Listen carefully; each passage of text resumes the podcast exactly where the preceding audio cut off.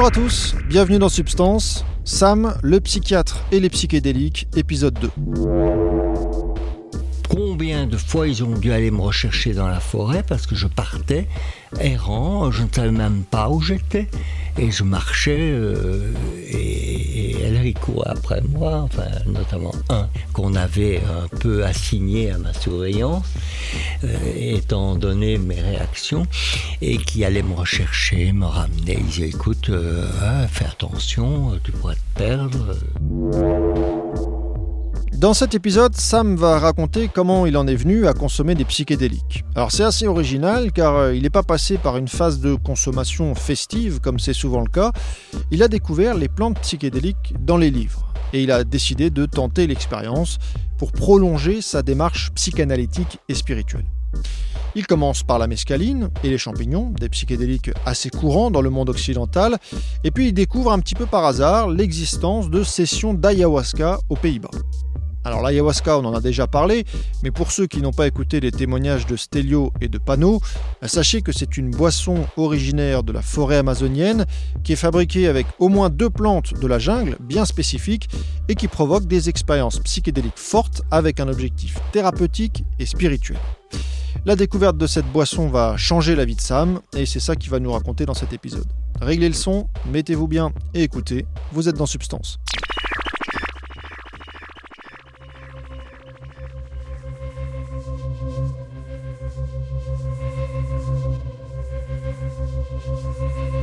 Je continuais donc euh, ma recherche sur le plan spirituel. Et j'ai eu beaucoup de lectures où je cherchais un peu à comprendre ces phénomènes. Et euh, un des auteurs euh, particuliers, c'est Michaud.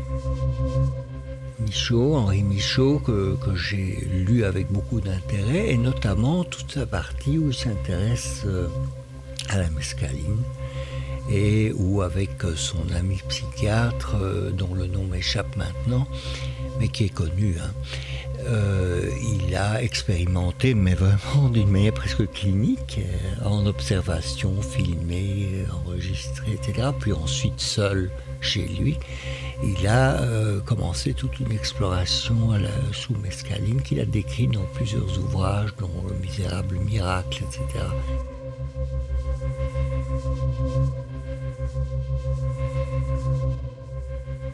Ça m'a beaucoup intéressé parce que ce qu'il décrivait avoisinait avec ma première expérience dont j'ai parlé tantôt.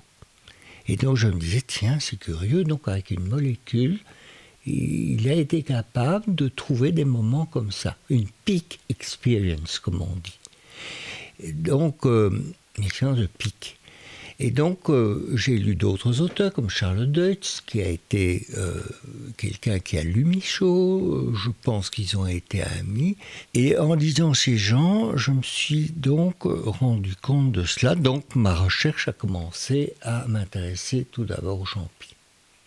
Et donc euh, j'ai lu beaucoup là-dessus, j'ai acheté plein d'ouvrages sur champignons, je me suis intéressé aux champignons, et donc j'ai commencé à cueillir pour manger des bons champignons, des russules et d'autres, des bolets. des- Et en même temps, je cherchais euh, des psilocybes semilanceata qui poussent sous nos régions. Euh, Il faut beaucoup chercher, il faut euh, savoir où on les trouve, euh, donc tout ça demande beaucoup de, de recherche, de, connaissances, et j'ai fini par en trouver. Et donc, de manière assez régulière, à ce moment-là, j'ai commencé des expériences à base de psilocybes semilanceata qui sont très puissants. hein. Ce sont des, des, des champis quand même euh, de très bonne qualité au niveau de la psilocine et psilocybine. Et hum, là, j'ai revécu des expériences avoisinant ce que j'avais vécu, mais aussi une extraordinaire impression. J'ai beaucoup fait ça en forêt, seul, en me promenant.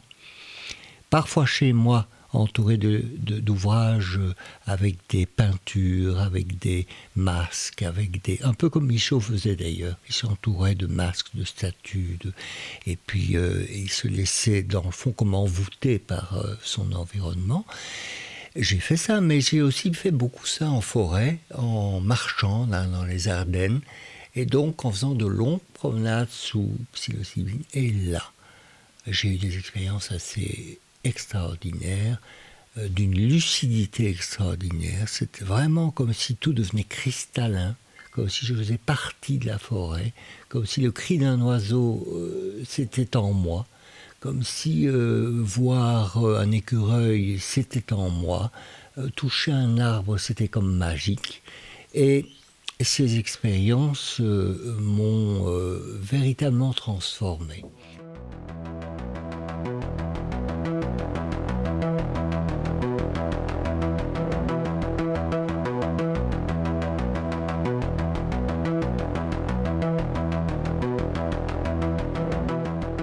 Par la suite, j'ai euh, été en Hollande et dans un smart shop, j'ai eu la chance de discuter avec euh, un, vendeur qui était là, un jeune, et j'ai vu une photo. Non seulement je lui ai acheté un beau cactus, un San Pedro, et par ailleurs, j'ai vu une photo Je lui demande qu'est-ce que c'est que cette photo? On voyait comme une sorte de cône. Il m'a dit ça, c'est une photo qui représente ce qu'on appelle une maloca.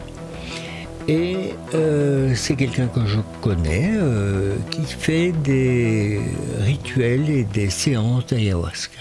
Ben, je quoi l'ayahuasca Elle m'a dit ça, c'est une, une, un ensemble de plantes concoctées d'une certaine manière et qu'on qui vient d'Amérique du Sud, dans certaines euh, tribus où ils ont développé ça, chacun à leur manière, avec leur rituel à eux. Et eux, ils sont notamment en contact avec un chaman euh, d'Amérique du Sud qui euh, habite en Colombie. Puis j'ai appris par la suite que non seulement ils étaient en contact avec eux, mais ils avaient fait une véritable association. Et cette association récoltait des fonds pour euh, essayer d'acheter des territoires. Euh, ils étaient malheureusement dans une région où il y avait la guerre de la drogue. Donc il y a les cartels qui faisaient pousser euh, de, la cocaïne, enfin de la coca, et qui le raffinaient. Et puis en même temps, il y avait la guerre, notamment des Américains avec l'armée colombienne, qui brûlaient ça au lance-flammes et tout. Et les pauvres de cette tribu étaient au milieu ils vivaient en paix jusqu'au moment de ces guerres. Et donc, euh, toute cette association a essayé euh, et a fait ça, a acheté des territoires en montagne et a permis à toute cette peuplade d'aller s'y installer euh, toute cette tribu. Et donc ils ont été fort redevables, etc. Et du coup, une sorte de lien s'est créé où ce chaman je peux dire son nom, Caillou Ali, euh, est euh, venu régulièrement en Hollande et en Belgique aussi d'ailleurs euh, pour faire des cérémonies ayahuasca et où toute cette organisation s'occupait de, leur séjour, de leur euh, logement, de leur nourriture, et ils faisaient comme ça une sorte de tour entre la Hollande, la Belgique, l'Allemagne, et puis ils retournaient dans leur pays. Et puis ici, l'organisation faisait une fois par an un petit groupe qui allait en Amérique du Sud dans la tribu et participait pendant une semaine au rituel.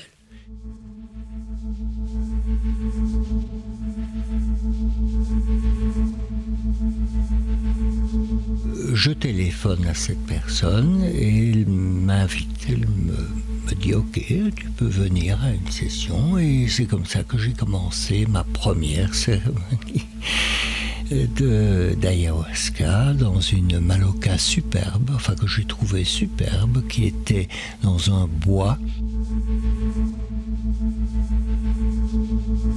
pas loin de la frontière néerlandaise en Belgique. Elle était donc semi-enterrée, donc ça se faisait à l'intérieur d'une sorte de monticule. Il n'y avait que le toit qui sortait, qui était recouvert de branchages. À la limite, on le voyait presque pas. Et à l'intérieur, c'était rond. Un vaste espace rond où, où les gens pouvaient se coucher en cercle. Au milieu, il y avait un grand feu et une grande vasque coupole à l'envers qui était la haute. C'était magique, super, rien que entrer dans ce lieu. Et donc, euh, d'un côté, sur le fond, il y avait les deux chamans, on peut dire. Lui, il voulait pas s'appeler chaman parce que pour lui, son chaman, c'était Caillou Ali. Mais il était assistant et maintenant, euh, je suppose qu'il se reconnaît chaman. Je suis plus retourné chez lui par la suite, mais je suppose parce qu'il était très avancé, avec un assistant, Yann, qui, euh, qui l'a toujours euh, assisté, épaulé, qui lui s'occupait surtout de l'organisation. L'autre, plus de sa formation chamanique. Et donc, euh, j'ai fait mes premières expériences et là, je dois dire que ça a été un choc pour moi. J'étais à ce moment-là en analyse. Donc j'avais d'un côté la possibilité d'en parler, d'un autre côté et d'élaborer ce qui se passait dans les sessions, mais je dois dire que ça a été très violent. Je ne sais pas pourquoi chez moi, mais c'était un peu comme si j'avais des plaques de béton. C'est comme ça que je l'ai que je le représente d'une manière imaginaire, comme si je devais faire péter des, plaques de béton armées euh, qui recouvraient ma psyché. Et donc, euh, euh, j'y allais, hein, mais à fond, quoi. Et donc, j'avais des sessions où, je dois dire, je me souviens quasi de rien et où j'étais dans une espèce de fébrilité énorme et où le temps passait à une allure vertigineuse. Je voyais presque comme euh, les stéréoscopes, tu vois, où, tu as des, images saccadées qui vont très vite. J'étais pris dans un maelstrom comme ça, avec tous les phénomènes qui se passent, purger, vomir, enfin véritablement, un peu comme si j'ai eu besoin pendant bien un an en allant chaque mois, euh, de voir vivre cette même expérience. Comme si je tapais contre un mur pour le casser et passer. Et j'y arrivais pas. Et donc, euh, combien de fois ils ont dû aller me rechercher dans la forêt parce que je partais errant, je ne savais même pas où j'étais. Et je marchais, euh, et, et courait après moi, enfin, notamment un qui était qu'on avait un peu assigné à ma surveillance, euh, étant donné mes réactions, et qui allait me rechercher, me ramener. Il disait écoute, euh, ah, fais attention, tu pourrais te perdre euh, si tu vas plus loin. Que je, suis un peu inattentif, mais rien n'y faisait. C'était comme ça. Des sessions abominables où je suis sorti et où j'ai pas le temps de me dévêtir des états de, de, purge euh, épouvantables. Donc j'étais dans un état, mais le pantalon tout euh, sous une bouine, en plus en automne, plein de forêt. Je ne savais pas où j'étais. Et où pour rentrer, je n'osais pas parce que c'était puant et, et donc je me suis déshabillé, nettoyé avec des feuilles mortes. Euh, c'était dégueulasse. Euh, et, puis je rentrais, euh, et puis je ne savais pas où était. Je ne trouvais jamais ma couche.